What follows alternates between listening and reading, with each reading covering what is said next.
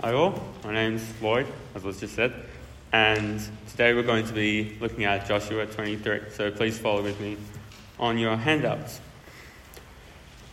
After a long time had passed, and the Lord had given Israel rest from all their enemies around them, Joshua, by then a very old man, summoned all Israel, their elders, leaders, judges, and officials, and said to them, I am very old you yourselves have seen everything the Lord your God has done to all these nations for your sake.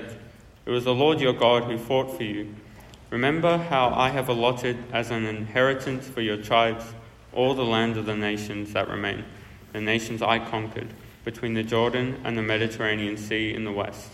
The Lord your God himself will push them out for your sake. He will drive them out before you, and you will take possession of their land, as the Lord your God promised you. Be very strong be careful to obey all that is written in the book of the law of Moses, without turning aside to the, le- to the right or to the left. Do not associate with these nations that remain among you. Do not invoke the names of their gods or swear by them. You must not serve them or bow, or bow down to them, but you are to hold fast to the Lord your God as you have until now. The Lord has driven out before you great and powerful nations. To this day, no one has been able to withstand you. One of you routs a thousand, because the Lord your God fights for you, just as he promised. So be very careful to love the Lord your God. But if you turn away and ally yourselves with the survivors of these nations that remain among you, and if you intermarry with them and associate with them, then you may be sure that the Lord your God will no longer drive out these nations before you. Instead, they will become snares and traps for you, whips on your backs and thorns in your eyes, until you perish from this good land which the Lord your God has given you. Now I am about to go the way of all the earth. You know with all your heart and soul that not one of all the good promises the Lord your God gave you has failed. Every promise has been fulfilled, not one has failed. But just as all the good things the Lord your God has promised you have come to you, so he will bring on you all the evil things he has threatened, until the Lord your God has destroyed you from this good land he has given you. If you violate the covenant of the Lord your God, which he commanded you, and go and serve other gods and bow down to them, the Lord's anger will burn against you, and you will quickly perish from the good land he has given you.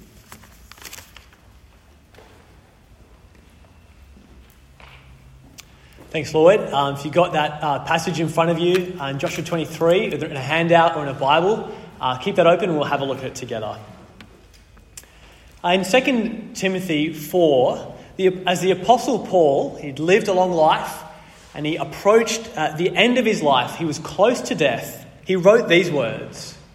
He said, For I am already being poured out like a drink offering, and the time for my departure, for my death, is near. I have fought the good fight. I have finished the race. I've kept the faith. Now there is in store for me the crown of righteousness, which the Lord Jesus, the righteous judge, will award to me on that day, and not only to me, but also to all who have longed for his appearing. Wouldn't you love to be able to say that on your deathbed? Wouldn't you love to be able to say, I'm almost there? The finish line's right in front of me. I've fought the good fight. I've finished the race. I've kept the faith.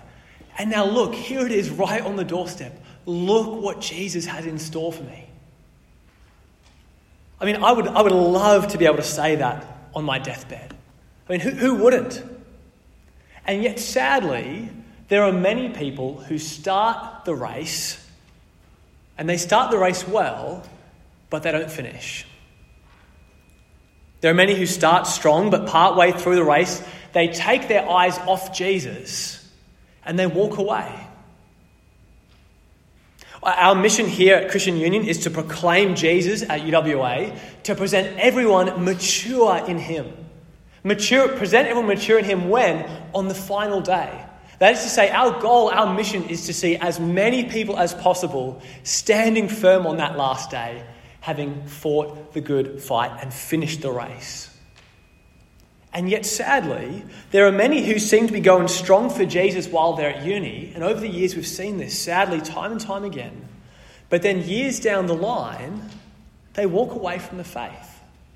It's tragic whenever you see it. And, and Lord willing, they'll come back to Him. It's not necessarily the end for them, there's still time. Uh, but the consequences are eternal. And so the question for us today, now, the question, uh, the question for you is what will it take for you to finish the race? What will it take for you to get to the finish line having kept the faith? To keep trusting in Jesus? Uh, what would it look like for you to live sold out for Jesus, uh, not just now and next year, but for decades to come?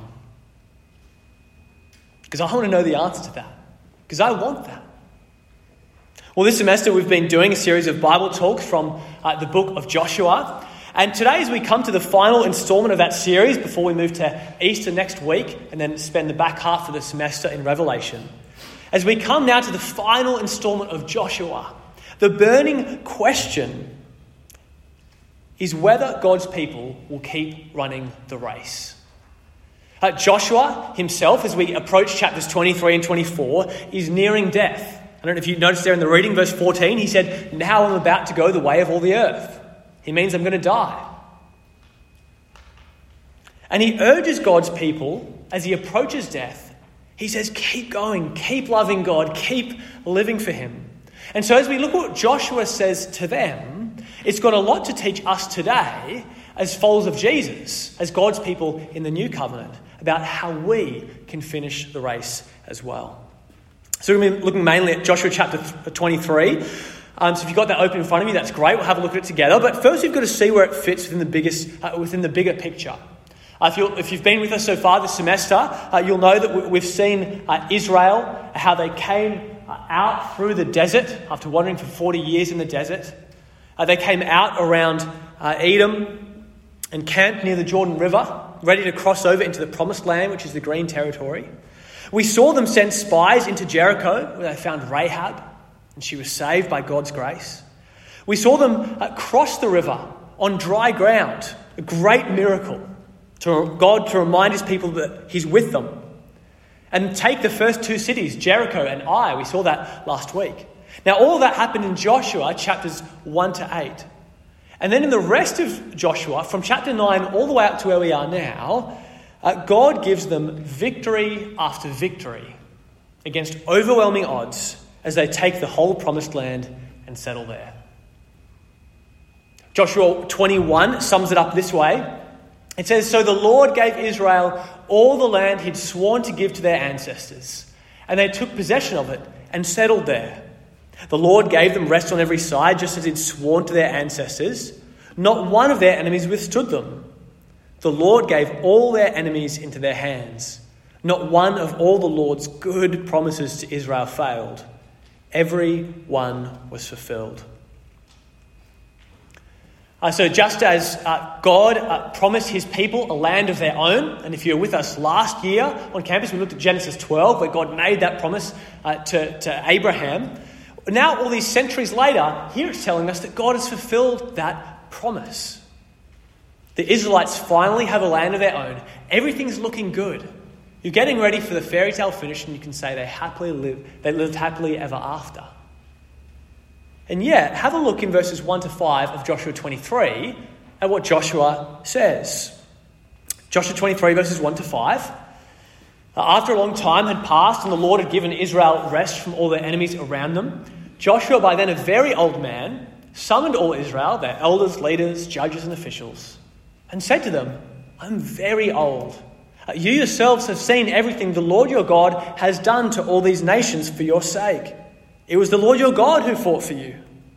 Remember how I've allotted as an inheritance for your tribes all the land of the nations that remain, uh, the nations I conquered between the Jordan and the Mediterranean Sea in the west. The Lord your God himself will push them out for your sake. He will drive them out before you, and you will take possession of their land as the Lord your God promised you. Now, notice again that he's emphasizing the promises of God. And that God is a God who has kept his promises up until this point. They've got good reason to trust that God will keep fulfilling his promises.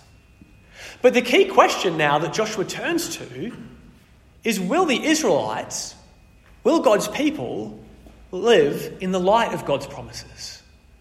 Will they keep running the race? Let's check it out. Have a look at the very next verse, and your Bible will hand out with me verses 6 to 11. This is what Joshua says to them. He says, Be very strong. Be careful to obey all that is written in the book of the law of Moses, without turning aside to the right or to the left. Do not invoke the names of their gods or swear by them. You must not serve them or bow down to them. But you are to hold fast to the Lord your God as you have until now. The Lord has driven out before you great and powerful nations. To this day, no one has been able to withstand you. One of you routs a thousand, because the Lord your God fights for you, just as he promised. So, therefore, be very careful to love the Lord your God. Okay, so there are a few important things for us to notice here. Uh, firstly, this is a, a key lesson that Joshua wants to drive home for them, but it's a great lesson for us as well. Is that living for God for the long haul, finishing the race, doesn't happen automatically. We don't finish the race if we just drift, you know, and hope that we can just sit in the barrel on this long, slow downhill that will take us to the end of the marathon. No, it takes effort and intentionality. Uh, did you see it there? Like, have a look in verse 6. He starts off, he says, Be very strong, be careful. Be careful to obey all that's written in the law. He's saying it takes strength to keep following God. Or similar idea there in verse 11. Do you notice? He says, Be very careful to love the Lord your God. I've got to say, that might seem a little bit counterintuitive. Be very careful to love God. How can we be careful to love something? Like either, either love Chinese food or I don't. I, am not very careful uh, to make sure I love it. Uh, isn't love something that's meant to be spontaneous, instinctive, and natural? That just should happen organically without uh, taking, taking work or effort? Well, when we think of relationships, I think that's certainly the shallow view of love that we often see in our culture, isn't it? Uh, if you fall out of love with someone, then you should just leave them and find someone else. If you love them, great, but if you don't love them anymore, well, then find someone that you do love who can fulfill you. But no, the biblical view of love is much deeper and richer than that. It's something you commit to even when you don't feel like it. I've been married to my wife, Alex, for about eight years now. And, and I would say confidently that we love each other more now than we did eight years ago. When we, when we first, or nine years ago when we first started dating. Uh, maybe less butterflies in the stomach, but a much deeper love. But that deeper love has taken a lot of work. It's taken intentionality and care and proactivity it's required both of us to be mindful about the things that might draw our hearts away from each other or that might draw our hearts to each other. Uh, it means it's meant not just listening to our hearts, which is what our society often says, just do what comes naturally, listen to your heart. No, it's taken, it's required guarding our hearts, being mindful of what will, guard, what will drive our heart in different directions. Not just doing what comes naturally, but being careful to cultivate our affections for each other and building a strong marriage. And that's what Joshua is saying to the Israelites. Be very careful to love the Lord your God. Be thoughtful, be mindful, invest in your relationship with God. Be mindful of the things that will draw your heart away from Him. Be mindful of the things in your life that will draw you closer to Him. And if you look at it, uh, Joshua actually specifically mentions two shaping influences that they, the Israelites, and we need to be aware of. Two forces, uh, one that will draw our heart towards God and one that will draw us away from Him. Two forces that have the potential to shape our character and convictions and priorities and our lives, and therefore two forces that have the potential to shape our eternal destinies. Did you notice what they are?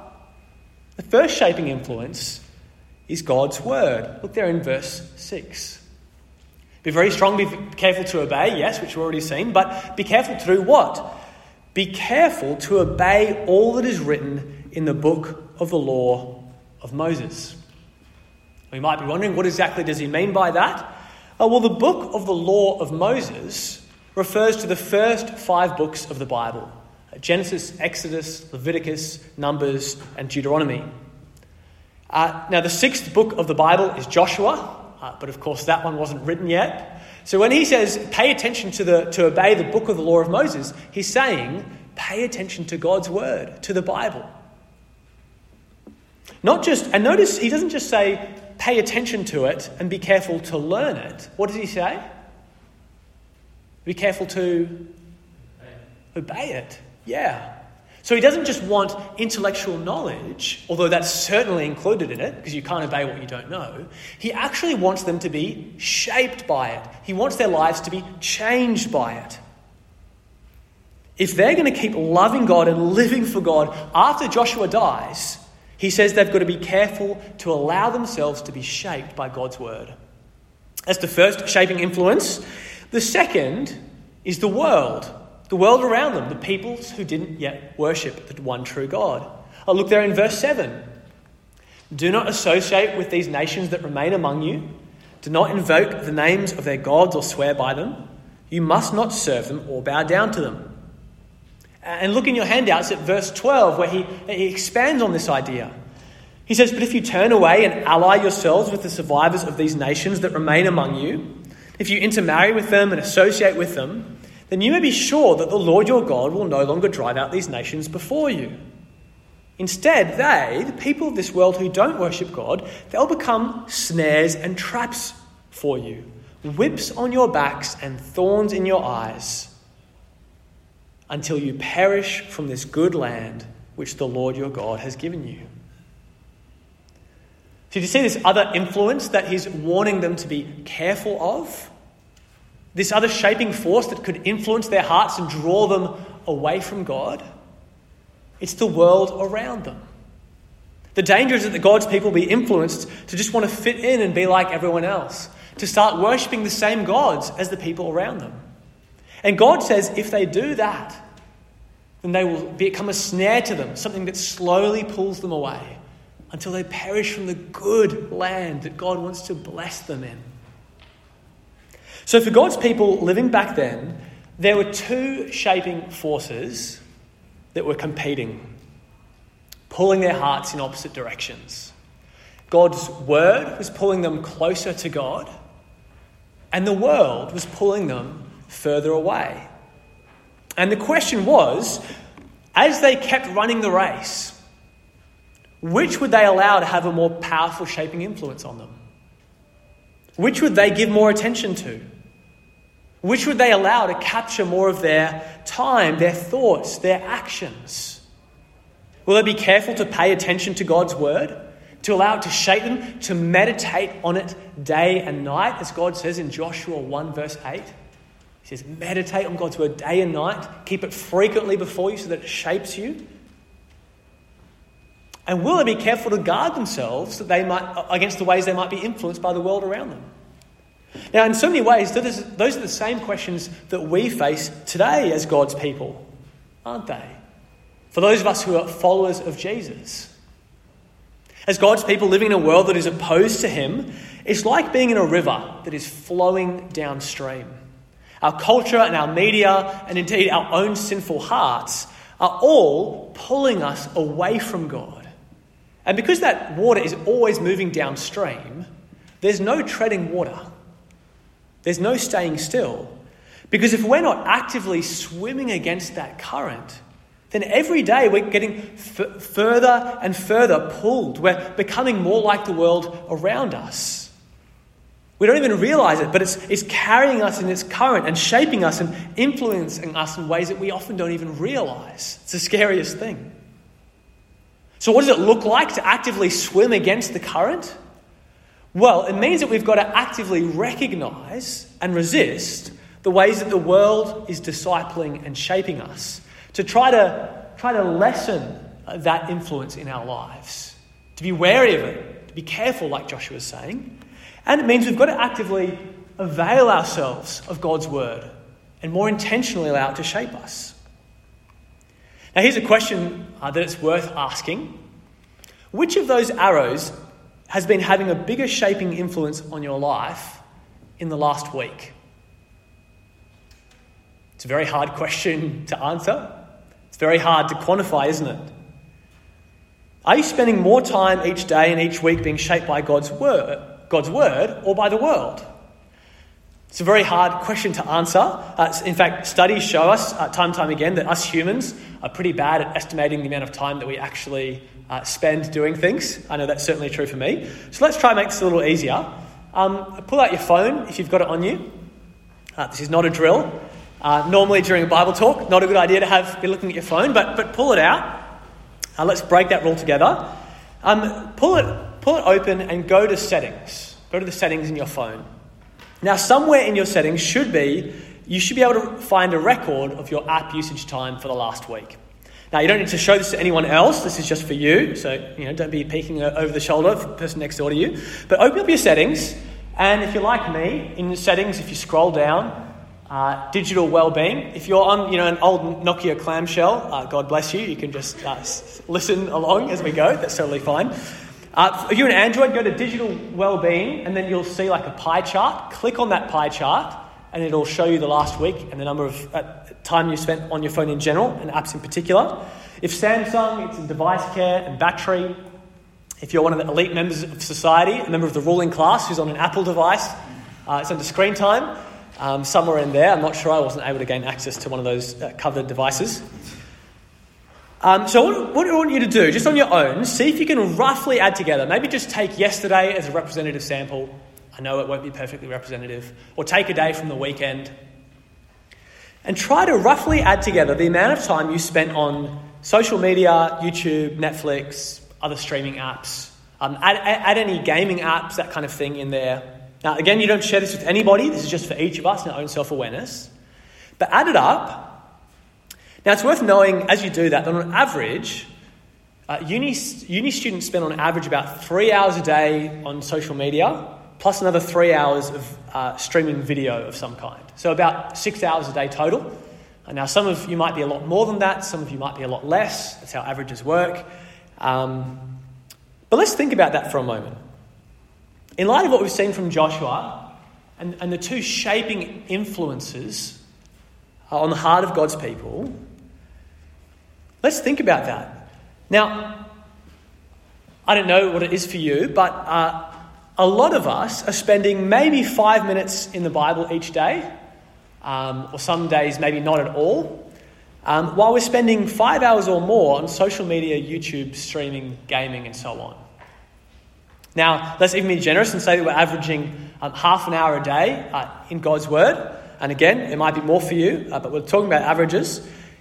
Think about that for a moment. Half an hour a day being shaped by God's word versus six hours a day being shaped by the world, day after day after day.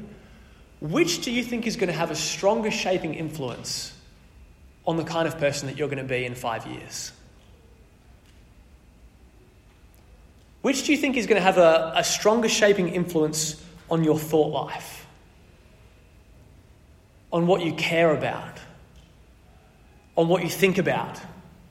First thing in the morning when you wake up, last thing when you go to bed. Which is going to have a stronger influence on what you prioritize when it comes to life decisions? Which is going to more powerfully shape your character and the, the woman or man of God that you'll be in 10 years?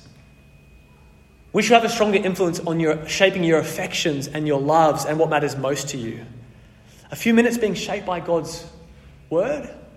Or hours upon hours being shaped by the world, day after day after day. Now, I've got to say, this is not to judge or to condemn at all. We're all in the same boat here. I struggle with this too, 100%. This isn't to judge at all, but it's rather to help us be self aware. It's help, to help us be aware of what is actually shaping us.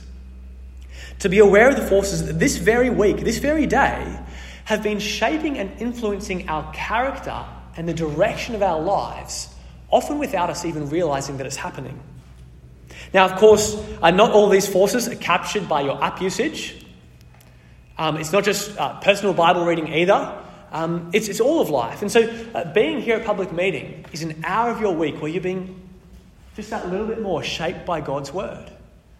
being in small group, or at an equip elective, or at your church if it's one that teaches the Bible, or a church small group. Those are all wonderful ways, aren't they? That we not only individually but gather with others are to allow God's word to shape us. So there are all kinds of life this applies to. Are all ways that we can seek to, to be very strong, as Joshua puts it, and be careful to love the Lord our God. So it's not only our phones that matter, it's all of life. Uh, but our phones are a big part of it for a lot of us. And if we're not aware of the powerful shaping influence they're having, I think we're in real spiritual danger. And so it's worth asking how might you be careful about how your phone is shaping you? I chatted to one student uh, last week who mentioned that they're actually already tracking and intentionally limiting the amount of time that he spends on his phone. In fact, the conversation came up and we were like, oh, I wonder how much the average uni student spends on his phone. And he said, oh, for me this last week it's been an hour and a half.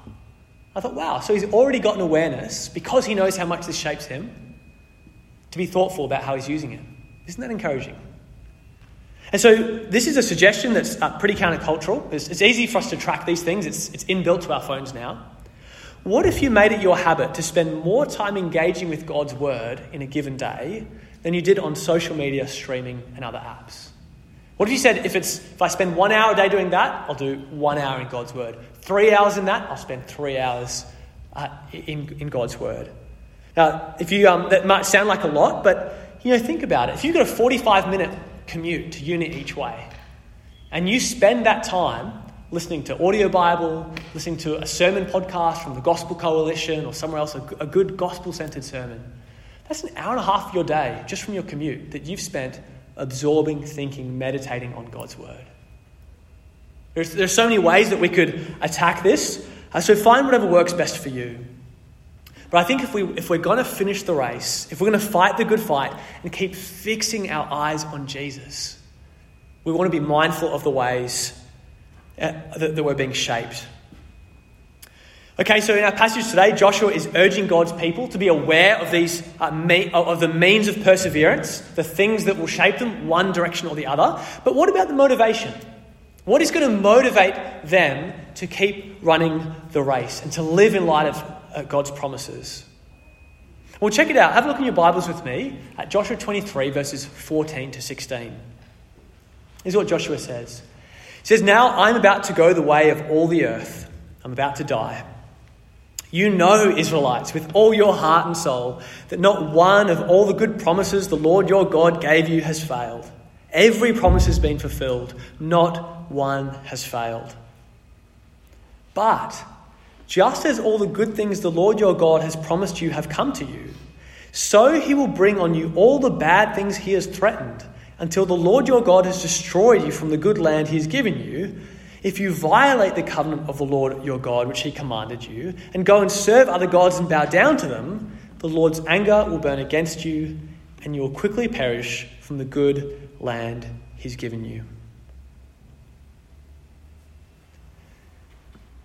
Now, those verses, in those verses, Joshua highlights uh, God's faithfulness to his promises, but it's not unambiguously good news that God is faithful to his promises, is it? He draws attention to God's being faithful in his promise to bring blessing, but also faithful in his promise to bring judgment on those who rebel against him. Uh, back in Deuteronomy 28, God promised the people that if they kept trusting in him and living for him and leaning on him, uh, he would bless them in the land that he was giving them. But he also promised, he gave them his word, that if they rebelled against them, him, he would bring judgment on them, and they would perish from the good land that he was giving them. So God's faithfulness to his promises is really good news because it means you know what you're getting. But it is a double edged sword, isn't it? He's faithful to his promise to bring blessing, but also his promise to bring judgment on those who reject him. And this is the same for us in the new covenant as followers of Jesus. Uh, we see God's faithfulness to his promises to bless his people. We see them ultimately fulfilled in Jesus. God sent Jesus to bear the penalty of our sin so that if we trust in him, he will pour out his blessing on us so that we can live with him eternally. God is faithful to his promises to bless those who trust in Jesus. And so, if you get to that final day, you can be as confident as Paul was, as we saw at the beginning, that if you're trusting in Jesus, you can be 100% confident you will receive God's blessing. But in Jesus, God has also promised not only to bring blessing but on those who trust in him, but also to bring judgment on all who disown him. In Acts 17 29 to 31, it says, uh, Therefore, this is Paul preaching to the Athenians at the Areopagus. He says, Therefore, since we are God's offspring, we should not think that the divine being is like gold or silver or stone, which is what, how the Greeks thought of it, an image made by human design and skill. In the past, God overlooked such ignorance, but now he commands all people everywhere to repent, which simply means to turn back to God. Turn away from sin and turn back to God. Verse 31 For God has set a day when he will judge the world with justice by the man he has appointed. He has given proof of this to everyone by raising him from the dead. How will God judge people on the last day? Uh, firstly, he will judge with justice. Uh, it'll be perfect, proportionate, measured, and right. You know, everyone who sees it will go, Yes, God, this was just, this was good. And secondly, God will judge the world by the man he's appointed, which he gave evidence of by raising him from the dead, which of course is referring to Jesus. Jesus is not only the Saviour who saves us from our sins when we trust in Him, but He's also the risen Lord who will one day return to bring judgment on all who have rejected or disowned Him. So God's faithfulness to His promises in Jesus is a double edged sword. 2 Timothy 2:11 to 13 it says, "Here is a trustworthy saying: If we died with Jesus, we will also live with him. If we endure, finish the race." we will, we will also reign with him. If we disown him, walk away from Jesus, he will also disown us. If we are faithless, we stop trusting in Jesus. He remains faithful, for he cannot disown himself. If we are faithless, if we stop putting our trust in Jesus, then God will remain faithful to his promises to bring judgment. He cannot deny himself. He cannot deny his own character. When he speaks, you can take it to the bank. If we disown Jesus, Jesus promises elsewhere in Matthew 10, he will disown us just as he promised. And so, friends, this is, this is quite heavy stuff, isn't it? In Jesus, God is faithful to his promises, both to bring blessing and judgment. And you can see how these realities uh, motivate us in the daily fight to live for Jesus to swim against the current, to be careful about our daily decisions and, and what we're allowing to shape us. Uh, God's promises remind us of the eternal realities that are at, at stake.